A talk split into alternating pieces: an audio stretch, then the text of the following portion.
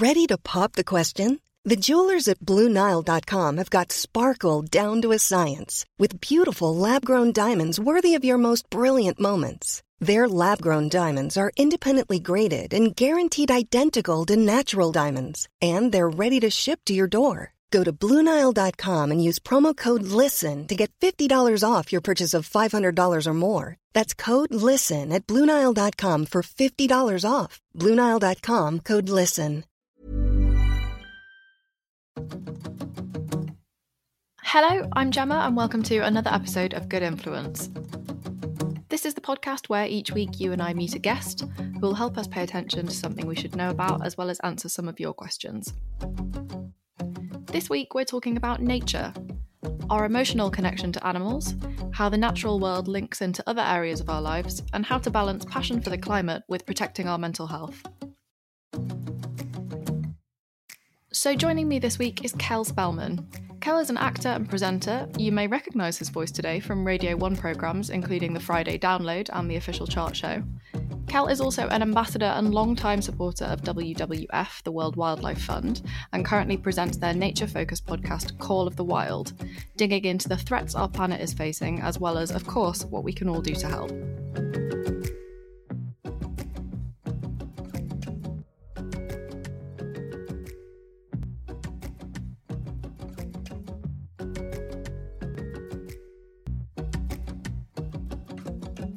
So, the natural world is something that you spend a lot of time talking about these days, and of course, with presenting your podcast and all the rest of it. Mm. Is that something you've always been interested in, or is it something you came to later on? Kind of how have you got so involved in this area of conversation? Yeah, I think I think my passion and interest for the natural world and the environment as a whole Mm-hmm. maybe came a little bit later on. I think to begin with, my earliest memory is more I had a massive love and affiliation with wildlife in particular. I've- always been a big animal lover. And I think that's probably kind of what sparked this interest and intrigue in the natural world. Because obviously, you learn about wildlife, then you learn about ecosystems and habitats. And then what comes on the other side of that is the destruction of these ecosystems and habitats. And then that feeling of, oh gosh, this does not sound very good at all. What can I do to help? But yeah, when I was, my earliest memories when I was seven, I remember seeing a, an advert on TV. It was for the Whale and Dolphin Conservation Society. And um, you, it was like you could get an adoption pack because you know dolphin numbers were decreasing and whale numbers because of overfishing. And I remember like pestering my mum and dad to be like, I want to adopt a dolphin. I want to I want to make sure that there's one dolphin out there that I'm looking after. And I, I ended up with this dolphin called Lightning, who I think I had for like I want to say eight nine years. Um, and I think then through there, obviously, as I got a little bit older, then you start learning kind of around conservation and like, oh, that's oh. Initially, I was just like, I just want to look after a dolphin. Then I think my uh, my understanding grew of what that meant. But I think then really the the the the journey that really then I think what sparked kind of where I'm at now when it comes to conservation and speaking about the environment and the climate and biodiversity crisis came at around 16, 15 when when at school, I don't know if you remember this because it's not called that anymore. Remember it was called global warming. Oh, yeah. Archaic. that old chestnut. Which, to be honest, I'm a bit like that needs to kind of come back. I think because global warming sounds a lot more scary than climate change. It's like climate change, you're like, oh, that's Mm. not too bad. Whereas global warming just sounds a lot more abrasive. Do you know what I mean? Um, but I remember, yeah, learning about that in school. And I think had that feeling that I think a lot of people do, which is that real sense of feeling quite overwhelmed and struggling to comprehend the severity of it. And I realized I kind of had two ways to deal with that. It was either bury my head in the sand and not think about it and just try Mhm. forget about it, or actually try and be like, okay, well, let me turn this on this head. Let me turn it on its head and find out and try and do the things that I can do that make me feel better, but also feel like I'm doing my little bit. And I think just from there, it, I never expected it to end up taking on uh, such a massive role in my life, but in the same breath, actually knowing how much I do genuinely care about it and love about it, is is one of my greatest, ironically, joys in a way. And, I, and I'm yeah, I'm really proud that it's kind of become what it has for myself. Yeah, that is amazing. It's I I love that we started this conversation by talking about WDCS, the, uh, the sponsorship, I think it was, because I remember the same thing so clearly. Like my best friend Chloe, I remember her sponsoring like an orca, I think it was, literally when we were probably about that, that same age. It's just brought so many memories like flooding back. Do you know it's so funny though? Because like, I mean, they must have whoever was doing marketing for them, they've done well because it was everywhere. The WDCS, wasn't it? it they did a number on eco-conscious seven-year-olds back in the day. They really did. they did. I remember. Do you know what was funny though? Actually, there was you used to get these updates. Uh, I think. Well, it began, I think, one every three months, and I think they soon realised that four a year is quite a lot, so it ended up going to to one every six months. And basically, after two updates came through, and used to have like a little section about each dolphin that they'd kind of tagged them and looking after, and lightning just wasn't in there. And I was like, I remember being like, hang on, is it, has, has something happened to lightning, lightning, but no one's told me. And so then I remember I actually got a letter saying, oh, you may have noticed, you know, we've, we've not seen lightning for a bit. Um, we're not too sure what's happened, but here's you can take another dolphin. So then they gave me this dolphin called Sundance. And no joke, about a year later, there was like a big two page spread, and basically lightning had returned, but with a oh. family he like oh had this whole God. new pod. Yeah, so it was like this. Am- so really, actually, the proof was in the pudding. It was like, oh, dolphin like lightning. He went off, made a little family. He's come back, and the numbers have gone up. So yeah, but for a year, I was like, where is where is lightning? You know, where, where's this money going? But it was it was fine. It was all good in the end. That is a roller coaster. I was ready to be really sad then. yeah. So I yeah. mean, it kind of weirdly, in a, in a very specific way, brings me to kind of do you think it being the connection to animals and that the emotional connection that we as people or you know so many people are animal lovers and we have that real emotional connection is that kind mm. of how you started working with WWF and kind of how you've connected with the work that they do and I feel like yeah how what are WWF up to at the moment? If you can kind of give yeah. us a bit of an update and like how does it all connect together? I think I think it is, yeah, because I, I, do also remember I did have um, I think as a lot of people did, you know, that WWF adoption pack as well. I remember mm-hmm. I had an mm-hmm. adoption with WWF and I mean for those of our age will remember, do you remember on, on counters in newsagents you always had the pandas? That you could put your change in that would collect. Like those, those were iconic. Mm-hmm. And actually, if you, if you go to their offices now, they've got a big display of about um, 100, 150 of them because obviously they're not in circulation anymore. But every time they see them, it just brings me back to being seven years old. But yeah. I definitely think, yeah, I think I think the, the, the wildlife and animals particularly gave me that initial emotional uh, connection to it. But then what I have found, I think through um, you know, my understanding and learning and actually just growing older is I've actually found that same emotional connection just for the natural world as a whole, you know, from, mm-hmm. you know, mm-hmm. the fungi and soil network to, you know, the plants uh, uh, that we see in abundance everywhere. I've got an allotment with friends, you know, so growing your own food. Um, and then you can take that bigger into, you know, our oceans and, and rivers. And I think every part of the environmental conversation I do now have this strong connection for, but absolutely the way in was was through animals. And there's a great bit well, Sir David Attenborough says it so well, and I can't say it as well as him. But in short, you know, the whole thing I think of trying to bring people on this journey to want to maybe do their bit, it's it's not that strong just saying to people you can do this and can't do that. You know, I'm I'm not mm-hmm. an advocate for that at all. I don't know about you, but I would be like, if someone told me to do something, even if I wanted to do it, I'd be like, well, I'm not doing it now because you've told me to. Like mm. he always says the the strongest and best thing you can do is help people find that emotional connection for it themselves however that may be and that is far more powerful because once you have that i think then that will take you on your own journey you never know well as case in point you never know where it's going to um, take you i guess in a way and then yeah with wwf I, I emailed them when i was 15 as I say, when I was feeling a little bit kind of doom and gloom and overwhelmed about global warming. Yeah, sure. And uh, I just said, look, I know you've got a lot of famous people, and I'm I'm no I'm not famous, and you probably don't know who I am, but I was working on children's BBC at the time, and just said, you know, if there's a way I can support you in your work, maybe particularly with young people, um, I'd love to be able to help. And yeah, that start has started that this amazing. Well, twelve years into the relationship now, I'm a very proud ambassador, and I think what's amazing about WWF is it's funny, you know, they are perceived not as much anymore, but they were just a wildlife charity, which absolutely, first and foremost, sure. they are. That's what they set out to do. You know, they're the World Wildlife Fund. But obviously, as as science has progressed and our mm-hmm. understanding mm-hmm. of the problems that wildlife face, uh, you realize that everything's intrinsically linked. So to actually be a wildlife charity, you also had to be, you know, kind of a, a, an, an activist, an environmentalist, and you had to be looking at the fossil fuel industry. You had to be looking at legislation. You had to be looking at holding businesses to account.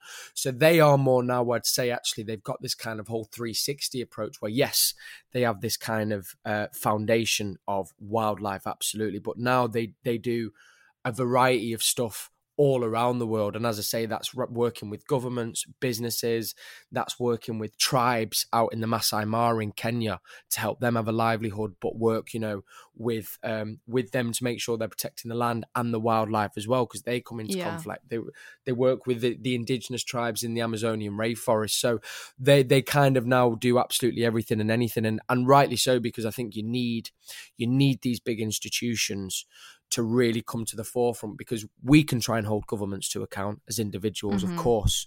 But it's a lot more powerful when WWF are calling out companies or governments for not yeah. doing something. Do you know what I mean? And I think they've realised that they, they have a, that role to play as well now. Yeah, absolutely. And that, you know, is something that I think we have started to talk a lot more about in these conversations is the idea that it is big companies and corporations and governments who need to be making changes as well as the changes that we can all make ourselves. Oh, Jemmy, you've, you've hit the nail on the head. Like, and I was actually I was in a meeting before and and said that, and it's something I push more and more now whenever I speak. Is I struggle sometimes when businesses and governments put the onus on us, the individual. It's like, well, you need mm-hmm. to do this and you need to do that. Now, don't get me wrong, we do all have a role to play. And I think, you know, the biggest thing I say to people is just be a little bit more thoughtful, be a bit more conscientious, just think about your actions and, and maybe the consequences of them. But as far as, you know, the big change we need to see, and it is massive. You know, I can't stress enough. It's it's seismic and massive systemic change we need to see. That can't mm. come from us. That is only going to come from legislation, from governments, and from big businesses and corporations. So this idea of them going, it's on you. It's like nah, mate, listen, we're mm. doing our bit, but it has to be on you. But unfortunately for them, you know, it's easy for them to blame us and not blame themselves. So you're so right. And I think we, it's important to, you know, to say to people like, you know, do your bit, but don't think it's it's it's all on us. It isn't. It has to come from these governments and the powers that be. But as we've seen, it's very rare that they bring about the change we need to see. Do you know what I mean? Yeah, they still still definitely need us to keep shouting at them. Uh, quite a bit more, I think, probably. Yeah, I agree. So when we talk about building the kind of you know the different ways that the systems interlock with all these issues and also getting those emotional connections so i know mm. on call of the wild where you're talking on the podcast about nature but you talk about it in lots of different ways and kind of through a lot of different topics so i know you've done episodes on kind of health and well-being for example and things like our homes as well as travel. Do you think it's important to kind of weave all those different subjects in together? Does that help make people understand why it's important, or is that more about understanding different ways to make changes, or kind of how how are you approaching this topic, br- breaking it down? Yeah, that's, that's a great question. You know, actually, and I think it's probably a little bit of both in a way. I think because yeah, we we do all those topics because it's trying to help people realize like this is this is a 360 thing. It's not just selective to a few areas of our lives. In fact, as I say, it's every element of our lives and our daily routines that mm-hmm. are impacted by nature and that also is impacting nature. So it is trying to be like, listen, we're going to have to cover the full spectrum here. And in the same breath, though, as well, because it is in every area of our lives, it is then trying to cover all the bases and help people you know learn about the things that they can do and equip them with the knowledge and tools to try and make those small adjustments. And there's a i mean i i mean i've got it here you can't see because you're listening we're on zoom. There's a thing called the global goals which is kind of fronted mm-hmm. by the united nations. And this is a great example kind of of exactly what we're talking about because this basically says you know if we're to really try and fix the planet and people you can't just look at it as like well we need to fix you know the fossil fuel industry and maybe our water systems. You know if i was to even read the top line of like all the different elements they've got it off you've got well you need to be looking at poverty as well as world hunger as well as the mm-hmm. right to, to education as the right to health and well-being as well as water and sanitation. It's everything's interlinked do you know what I mean? We do live yeah. in one big ecosystem. So I think that's kind of why we had the approach with Call of the Wild is to go, look, there's so many areas of this conversation. Let's just try and tackle and shine a light on each one in not an overwhelming way, one step at a time. Um, and I think if we can start thinking more more in that 360 approach and realizing how many things are actually intrinsically linked, I think then we can start to really get on like uh, the right track to to seeing that big change because it's all well and good changing things but you know if girls around the world don't have access to education like like lads do that's a fundamentally a problem. It's all well and good going well mm. the school's doing the right thing but what happens if not everyone's got access to school? So yeah it's funny when you do start to dig into it everything has a knock-on effect just like it does in nature. Yeah uh, yeah definitely. That's a good point actually the whole kind of yeah ecosystem all locking into one yeah. We don't like to think we don't like to think of ourselves as animals really, human beings, but we are and this is the kind of ecosystem we've created for ourselves and it is all linked together.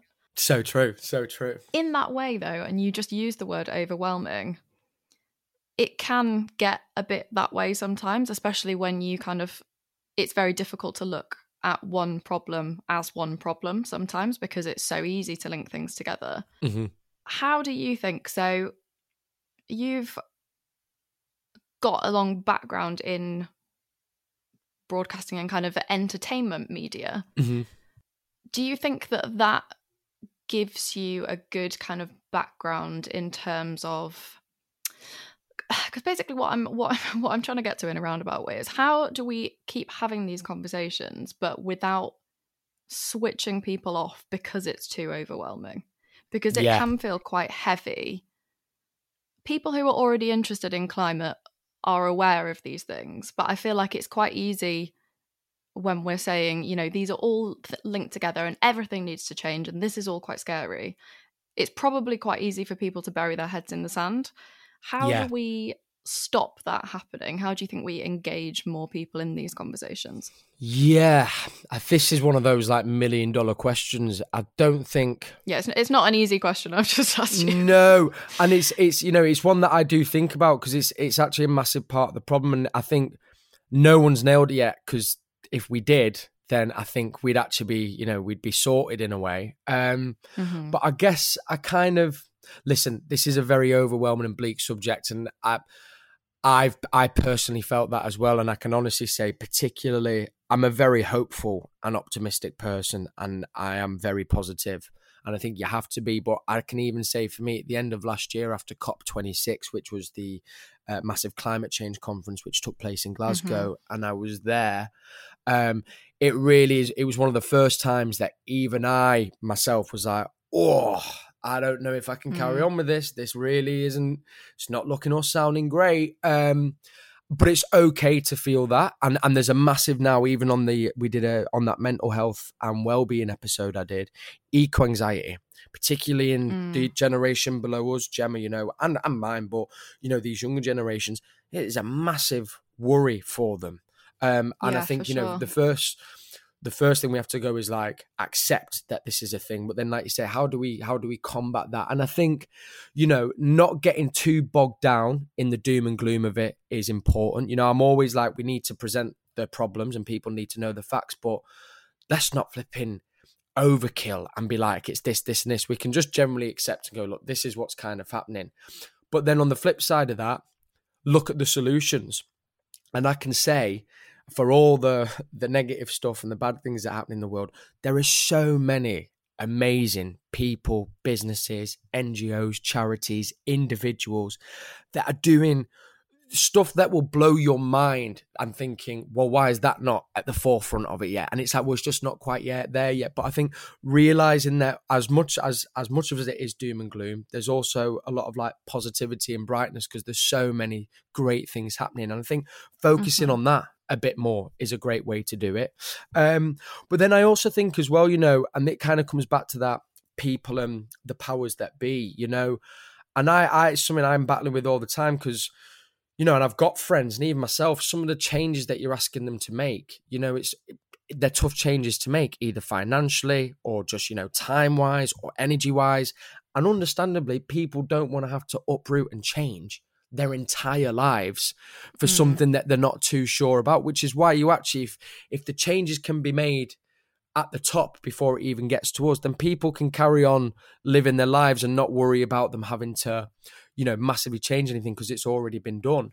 But mm. on the other side of that, to answer your question about how can we keep people involved, I think again it's that thing of well, I still think at times people really haven't uh, fully digested or realized one how the world is changing 2 mm-hmm. you know how much it is impacting us and three how much it's going to impact us and like one of my one of the examples i use for that is the extreme weather that took place in europe last year mm-hmm. and even here in the uk like there was a tube station underwater. Don't know if do you remember that last year. Do you remember there was a tube I station do, underwater? But do you know, isn't it? It's awful how quickly you forget though, because as soon as you say that, I do remember very vividly and kind of watching the news with it on. But then you're like, oh, that yeah, remember that was a thing, and it kind of it, you know, there's so much else happening in the world. Yeah, exactly, and and they're all they all vie for our time and energy, rightly so. But also, I think yeah. that that's also a media problem where I think we very quickly become you know, desensitized to these things. You know, it's like even now with another wildfire, everyone's like, "Oh, well, we're used to wildfires now."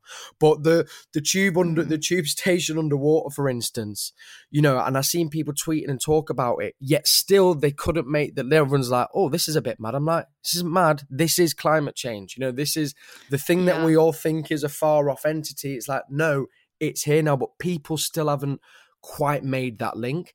And I think if people start mm. making that link, I think they would naturally feel more compelled, feel, whether they're feeling overwhelmed or not, to actually want to be like, all right, maybe we do need to start, we should start making these changes. And I think that's the other side of it. I think trying to trying to make people realize the connection between, you know, the changing climate, the loss of nature, the biodiversity crisis, and realizing, oh, it's at our doorstep now. I think at the moment it's still a there's still a bit of a distance in a way, if that makes sense. Yeah, it definitely does make sense. I think you're right as well. And I think, yeah, the point about, you know, it is a lot about media and the way that we are told about these issues, as well as the way, obviously, people then go and seek out the information themselves. But mm. we do mm. get a lot of our information from news. And when those places maybe aren't connecting the dots for us, sometimes it, it's a lot more difficult to absorb that information. And and I think as well, you know, like and and and same for me. Why why does you know my mate who is is working you know every hour under the sun, you know, he's got his his family to look after, and then at the same time maybe wants to go and enjoy a football match and have a little bit for him. Where has he got the time and energy to think and worry about these things? And that's the other side I get of it. I go, pe- people don't, and people have got a lot got a lot more stuff going on in their houses and at their front door than having to then worry about these bigger things, which again is like, you know, people then shouldn't have to then take on this burden uh, of, gosh, this changing climate and, you know, the, the world is literally changing before our very eyes.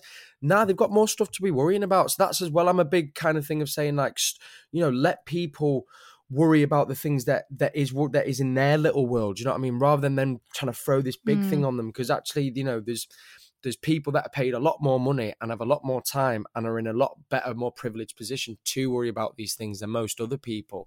Uh, and and that's something I'm always keen to try and push and be like, I I totally get, you know, this is an everyone problem, but not everyone also has the means to be able to actually tackle it. And and that's that's just sadly because the world that we live in, it's it's no fault of their own or anyone else's.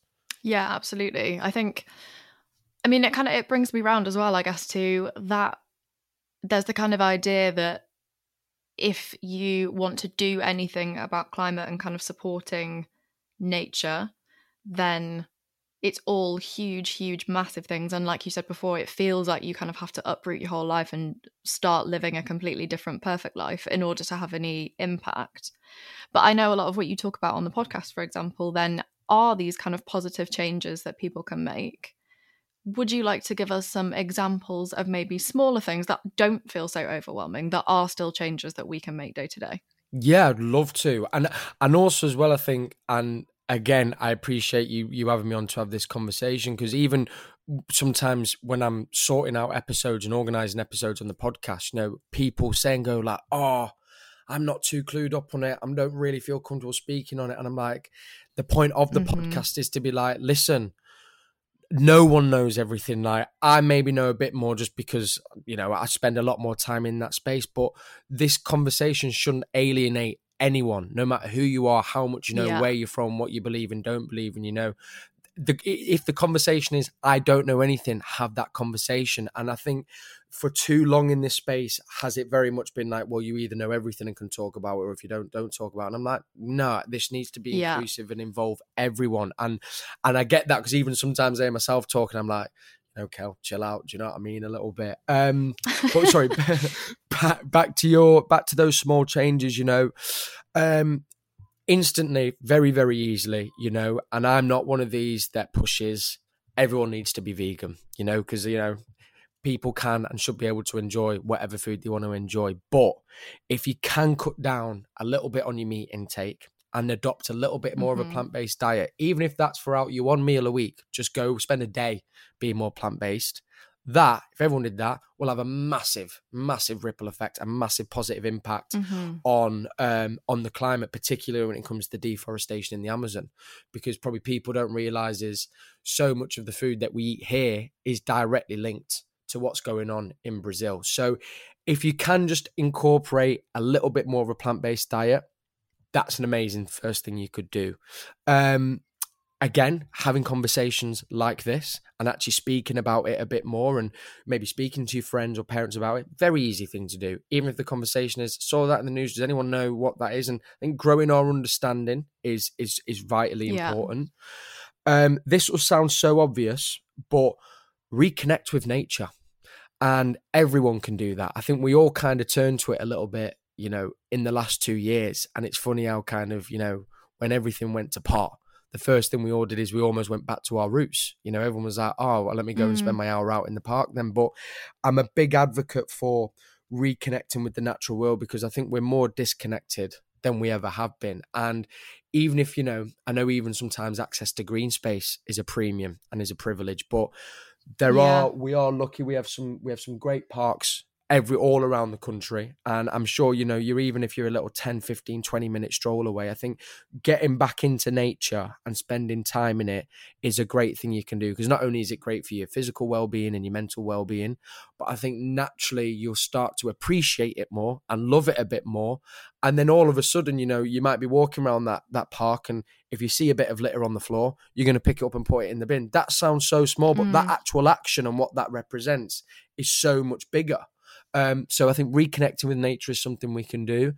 If you want to take it a little step further, um, and these will probably be for the for the older listeners, and there's a lot more coming out around this now. But um, our money now, our money is one of our greatest greatest tools it has when it comes to this. So just thinking about what you're buying and where you're buying it from is mm. massive. I know everybody loves, um, you know, I mean, Boohoo is massive, but that they are I cannot tell you as a company they are horrendous and the the mm. environmental impact of the fast fashion industry is is huge so let's say for instance you're going out and you need to find you know you're thinking I need a nice nice top for a Friday night absolutely treat yourself I'm here for it but rather than maybe just getting that quick one on boohoo can you maybe at some point in the week if you've planned it a bit more just nip to your local charity shop and get one second hand mm. It's a very simple change to make, but that massively will will have a great impact because one, you know, you're not kind of buying into that throwaway culture. Two, if everyone started doing that and stopped buying from Boohoo, you know the bosses of Boohoo would suddenly then be like, well, why is no one coming to us anymore? Well, it's because you know yeah. people don't believe in. You. Then you're starting to have an effect on how businesses are run.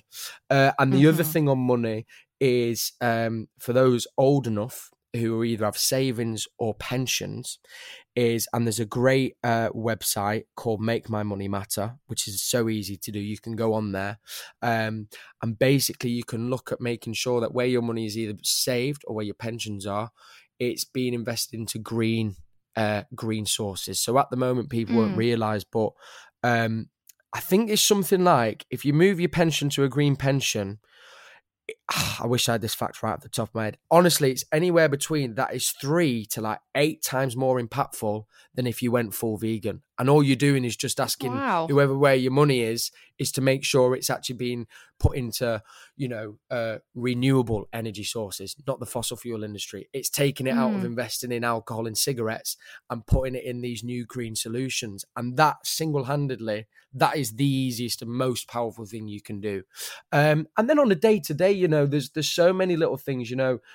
Do you need to make sure your dishwasher's going on on a full wash you know? Don't be rinsing it before you put it in the dishwasher you know? Mm. making sure you know it's how that thing of electrics off and only using energy when you need to use it sounds small but all those little things added up great. Are you using your reusable water bottle you know?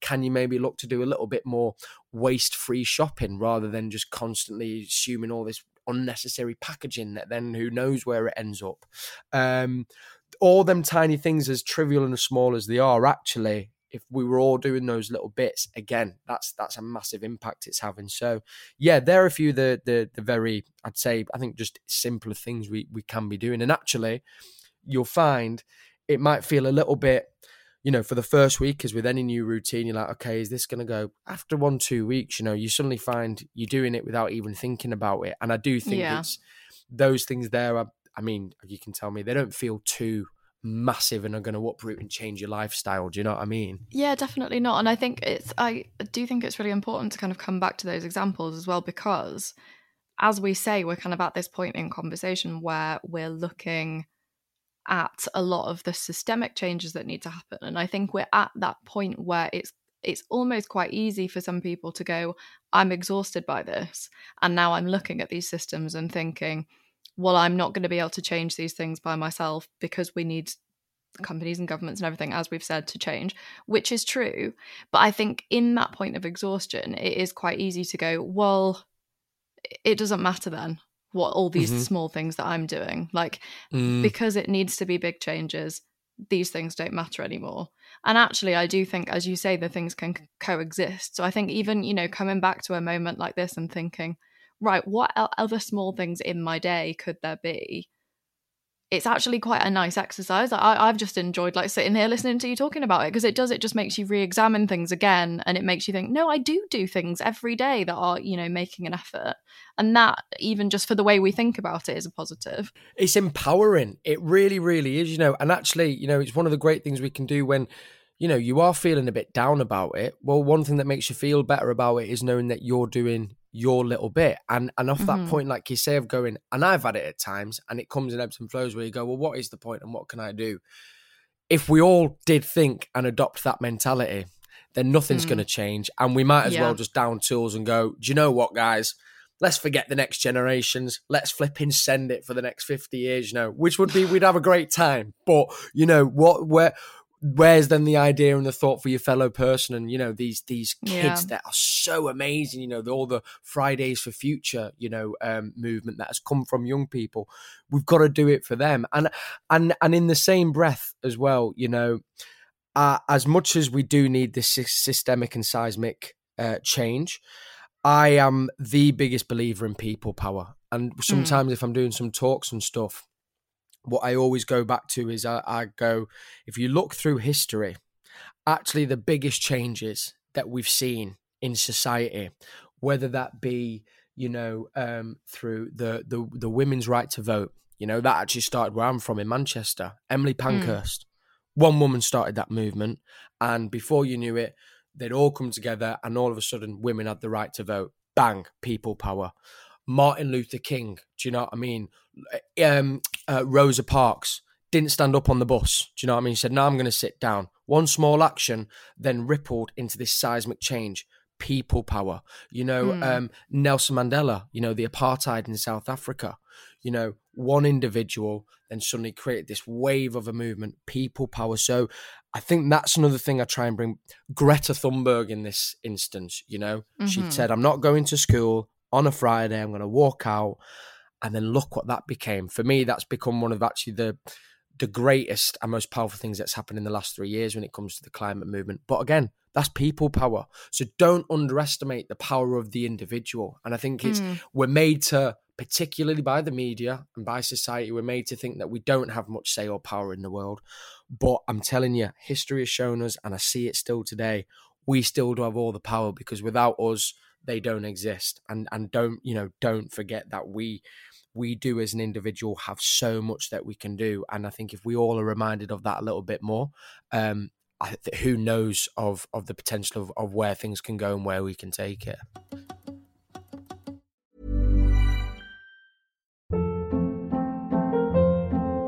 Hold up. What was that? Boring. No flavor. That was as bad as those leftovers you ate all week. Keke Palmer here, and it's time to say hello to something fresh and guilt-free. Hello Fresh. Jazz up dinner with pecan-crusted chicken or garlic butter shrimp scampi. Now that's music to my mouth. Hello Fresh. Let's get this dinner party started. Discover all the delicious possibilities at hellofresh.com. Ryan Reynolds here from Mint Mobile. With the price of just about everything going up during inflation, we thought we'd bring our prices down. So to help us, we brought in a reverse auctioneer, which is apparently a thing. Mint Mobile unlimited premium wireless. Have to get 30, 30, bit to get 30, bit to get 20, 20, 20, bit to get 20, 20, bit to get 15, 15, 15, 15 just 15 bucks a month. So, Give it a try at mintmobile.com/switch. slash $45 up front for 3 months plus taxes and fees. Promo for new customers for limited time. Unlimited more than 40 gigabytes per month slows. Full terms at mintmobile.com. Every week, my guest and I will be answering your questions, and the first one comes in from Tristan. Now, we kind of touched on this question, but Tristan was asking when donating to charities supporting our world, what does our money truly do? Because often it's something along the lines of donate to save the tigers or save the rainforest, for example. But I know we're not just throwing money at tigers and saying they're saved. I thought this was quite a funny question. So it's kind of around. I mean, we did start chatting about this before, but I feel like the kind of the nitty gritty of the charity work, I suppose, is is what the question's about. Yeah, and do you know what though, Tristan? It's a great, great point. Um, from my understanding, as I say, I'm I'm I'm probably not the best person to answer this, but I always see it in in two ways in a way because you've got a lot of smaller grassroots charities that when you do donate to them, I mean that is their lifeblood. You know, without the donations, they don't exist. So, for instance, I work with, and that mean it's all charities, but for some smaller ones that I'm an ambassador for, um, there's one called the Young People's Trust for the Environment, which uh, is basically it's a team of three people. I mean, their actual outreach is amazing, but they focus on providing resources for schools at primary and secondary level to help teachers uh, and maybe after schools clubs you know teach these lessons and help you know give challenges and things that they can bring to young people to help them connect and inspire them to get involved in the climate space. Now donating to them for instance helps keep that going and we'll buy resource packs and we'll buy the the lesson plans and the books that they can then send to schools. City of trees is another small one where you donating to City of Trees basically goes to buying the equipment, the seeds, um, you know, and maybe if they need some more equip, you know, bigger ma- machinery, so to speak, it'll go to that. So with the smaller grassroots charity, you 100% know that it's actually just going to go into like literally getting the bits that the charities need. Now with someone like mm-hmm. WWF, which again, um, you know, donations are the lifeblood of any charity but for instance, I mean, if you if you're donating to say a tiger, for instance, obviously it's mm-hmm. not going to the tiger. But for instance, what it will be going to is uh, helping fund, you know, the rangers that will protect the uh, the national parks say that where maybe these this set group of tigers live it mm-hmm. will help fund uh, maybe technology such as like camera traps that help track and make sure they, they can track the tiger numbers and see how they move and learn more about their routines which then will help them understand what can they be better doing to protect them to work with the tigers themselves it will also then be going to as well um, you know if there is if there is a particular campaign on the ground and say they're struggling a bit for funding to get the message out there it can then go into that to to make sure that it's as powerful and as impactful it can be. So in in a bigger sense it will actually help fund it in more in a in a wide ranging of ways rather than just directly like no we put up these things and it protects the tiger. It's actually more about that holistic view. Because for instance yeah. you know um there's a great example in in Kenya, which is one of my favorite countries in the world. Um, obviously, there is there is a there's a massive problem with most wildlife species numbers over there, but in particular Mm. the African elephant, which is for me one of my favorite animals. And if you've got an, a, an elephant adoption pack, and as I say, don't quote me on this, there'll be someone at WWF will know the ins and outs of it, but when you donate to to protect an African grey elephant, you're funding the rangers, you're funding the equipment that's needed, but then you're also funding the work that goes into working with the local community. Because part of the struggle with the elephants is, you know, that uh, uh, farmers, you know, from the Maasai, obviously have got their land, and as a, a problem for them is elephants coming in and destroying all their crops, which is their livelihood for the year. So, understandably, they're not the best friends of the elephant. But then through training, what um, WWF can do is go, look, well, actually, if you build a ring round your farm and put uh, bees' nests on there, elephants hate bees. So that's a natural deterrent to keep them Oh off the land. God. But then as well, you've also given these farmers another way of making income because they can sell the honey Mm. that the bees are producing. But to do that, that requires funds. So, you know, you've maybe not necessarily donated to literally protect the elephant. But what you've done is you've actually helped the world around the elephant improve and make sure it's a safe, cohesive, sustainable environment for the people on the on the land, but also the elephant. So, yeah, it, it goes into everything and anything. But I think grassroots, you can say it directly will be like getting into the crux of it. But you know, when you're dealing with things on a massive, massive scale, there's so many different elements to it that obviously, sadly, all require money. So it'll all go into that basically. Yeah, love that. Good little snapshot. I mean, I've just learned that elephants hate bees, for example. So that's that's my. that's You learn definitely something new every day. yeah. Amazing, thank you. Um, okay, next question uh, from Michelle, who says it can be very overwhelming to hear about all the changes that you can make to reduce your environmental footprint. A lot of people will tell you to just focus on one small thing at a time, but even with that, there are so many things, and I often wonder is this even making a difference? So I guess maybe if we, with Michelle's help, move that conversation on from kind of what we were talking about previously, it's kind of choosing which small things to do is kind of the question. If you feel like you can't do everything, where do you start? Yeah, and and I think actually that's a beautiful way to look at it. You know, it is. You know, it's like um, it's like sometimes if you if you're trying to spin twenty different plates, then all twenty of them are all going to end up falling. But if you're just spinning two plates, you can maybe just or even just the one. You know, you can keep that plate going. And I guess if you're going to Mhm. choose one thing, find the thing that you that you care about. Do you know what I mean? That you think, all right, what is what is the one thing that or one area in my life that I, I would like to make a change? Because you know, what might be for me saying to people, you know, maybe go a bit more plant based. You know, there might be someone who goes, I love my food that much, I don't want to do it. That's fine. All right, then, can you maybe look at your day to day travel? You know, you driving five minutes Mm. around the corner to your mates, you know, or you're driving five minutes down the shop. Could you have walked that? Could you have maybe jumped on a bike? So, you know, I think actually looking at the one thing that isn't going to maybe feel like it's going to you changing, you know, a really part of an important part of your life that you love, and find that one area you go, I, I could maybe make a change in that, and there will be some small adjustment you can do, and start there. But I think that's such a great point. You know, there are so many great ideas of change you can do everywhere, but find find the thing that that resonates with you and connects with you. You know, don't just do something because someone's told you to do it. it it's better if it, it really comes from within. Um, and I think, yeah, start on that. And then I think naturally you'll find, you know, after a week you'll have done that and be like, oh, that was pretty easy.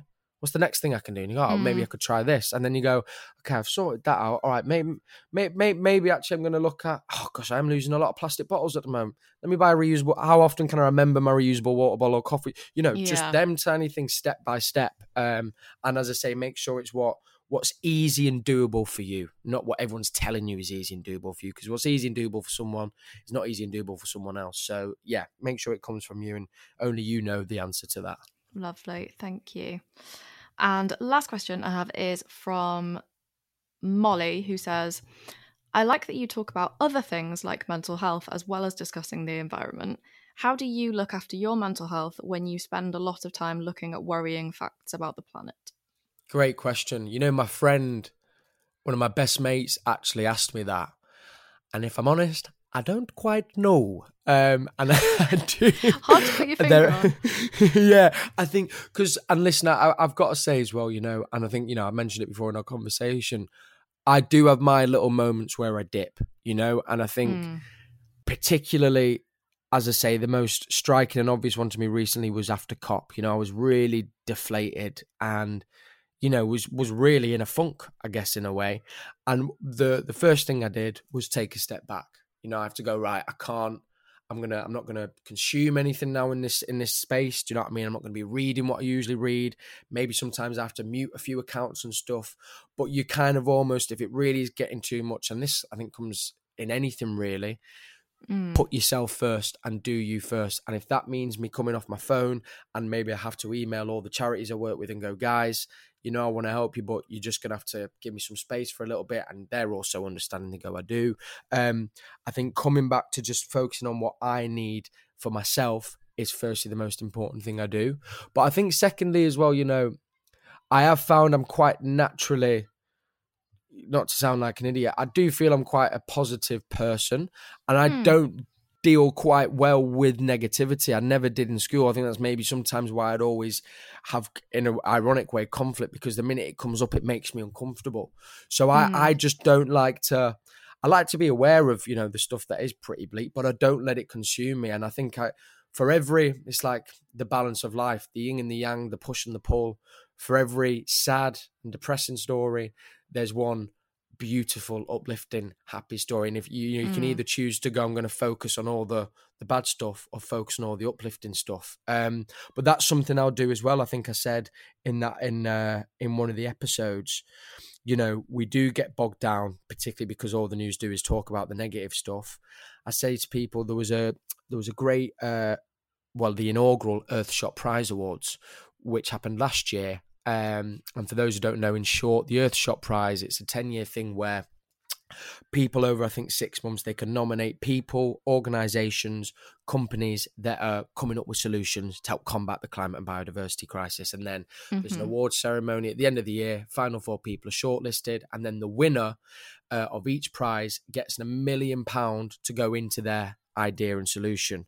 If anyone is ever feeling down in the dumps about what's happening to the planet and that what people are doing to it, what humans are doing to it, just go and look on the Earth Earthshot Prize website and take a Mm. look at all the brilliant things and ideas and solutions are out there. Like, for instance, we hear all about coral bleaching. There was these two guys in oh, I can't remember where they were, but they basically come up. Uh, uh, they've managed to manufacture or make basically synthetic coral reef.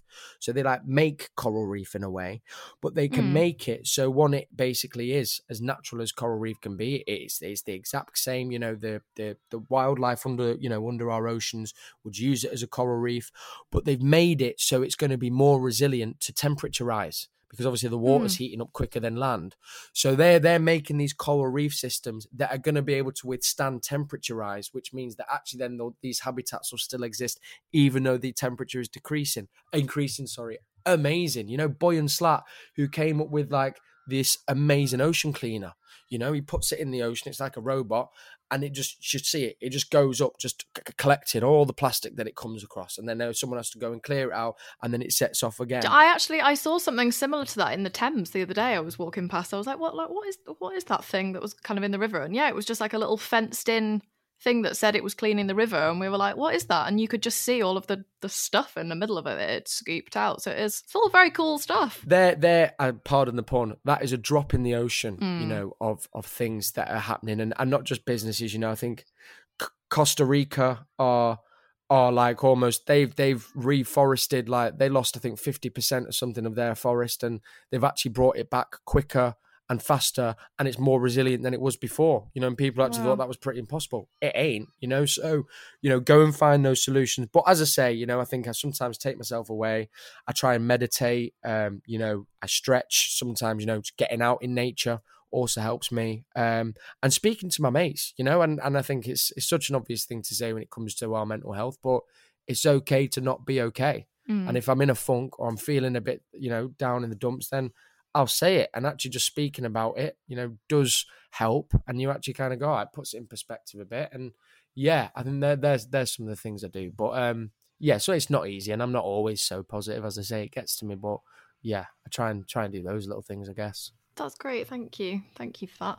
it's not the easiest question all the time to kind of. I mean, I, as someone who talks a lot about mental health, I do get that question all the time. You know, like what what do you do? And it's it's not always the easiest question, Yeah. but I like I always find it a really valuable conversation anyway. Yeah, yeah, innit? I- yeah, it's so true. And I think actually just even just again, like you say, conversing about it for ten minutes hopefully will help people as well. I think.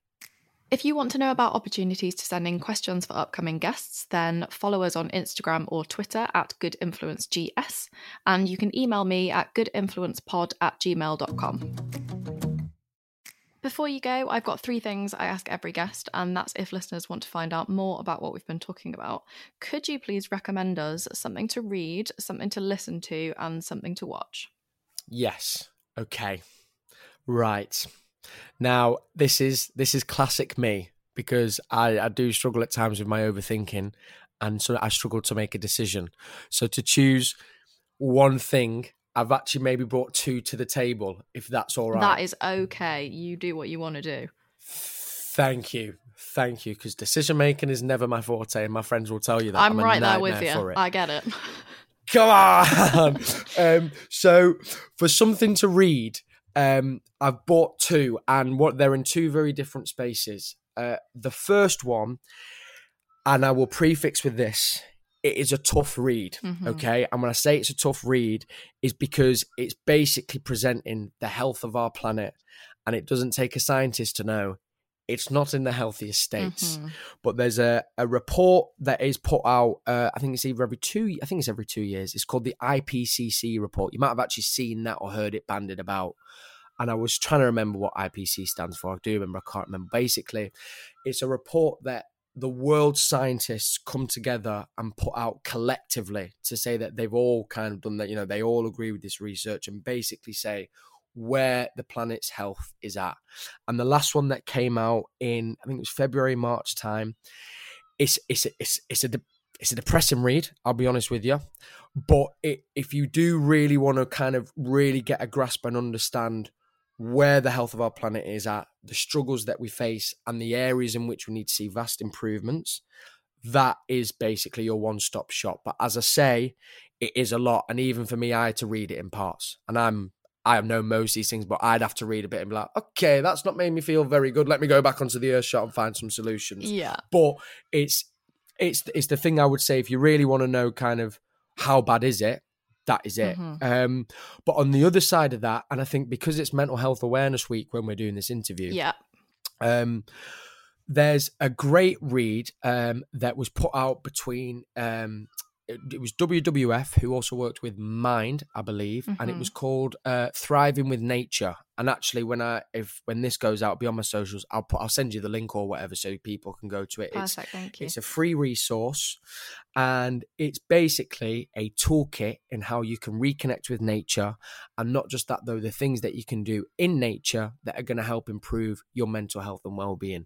Um, so it's kind of got loads of little ideas, loads of little tips and tricks uh, of lit- so many easy things that you can do that are going to help you reconnect with the natural world, but also are proven to actually help benefit and you know change your mental health for for for the better.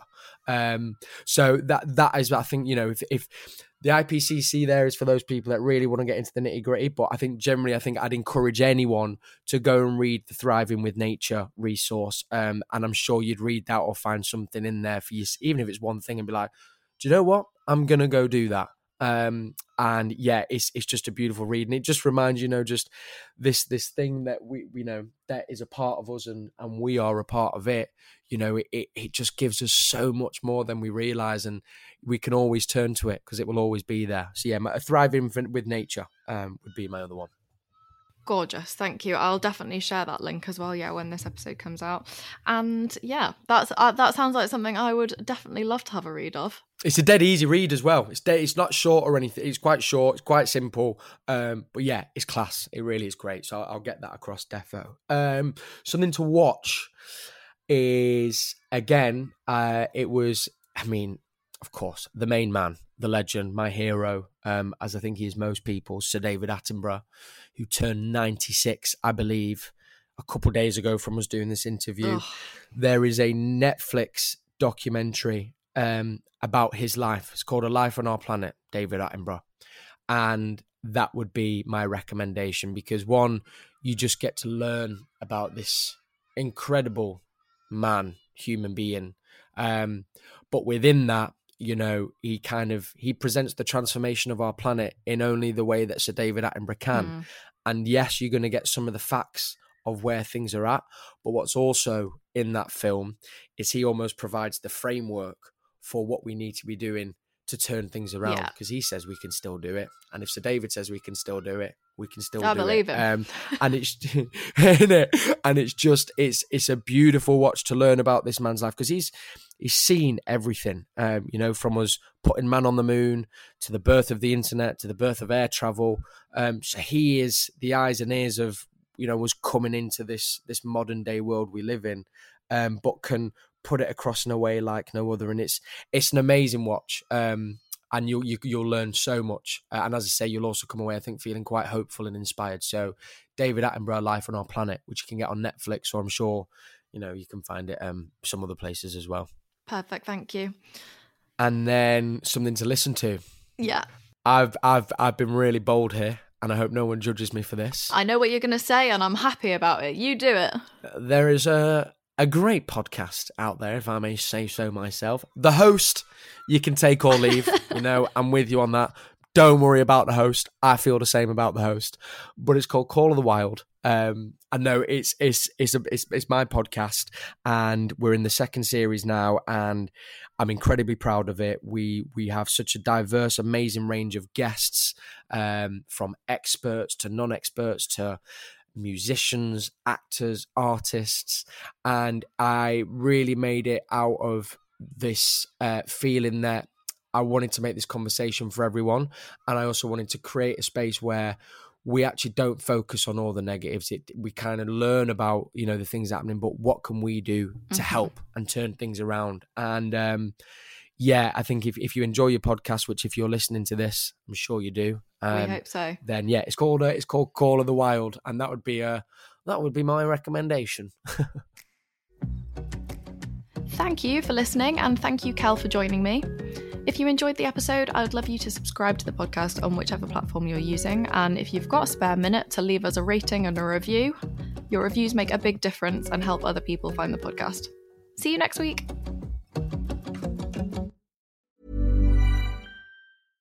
Imagine the softest sheets you've ever felt. Now imagine them getting even softer over time. That's what you'll feel with Boll and Branch's organic cotton sheets. In a recent customer survey, 96% replied that Boll and Branch sheets get softer with every wash. Start getting your best night's sleep in these sheets that get softer and softer for years to come. Try their sheets with a 30-night guarantee. Plus, get 15% off your first order at bollandbranch.com. Code BUTTERY. Exclusions apply. See site for details.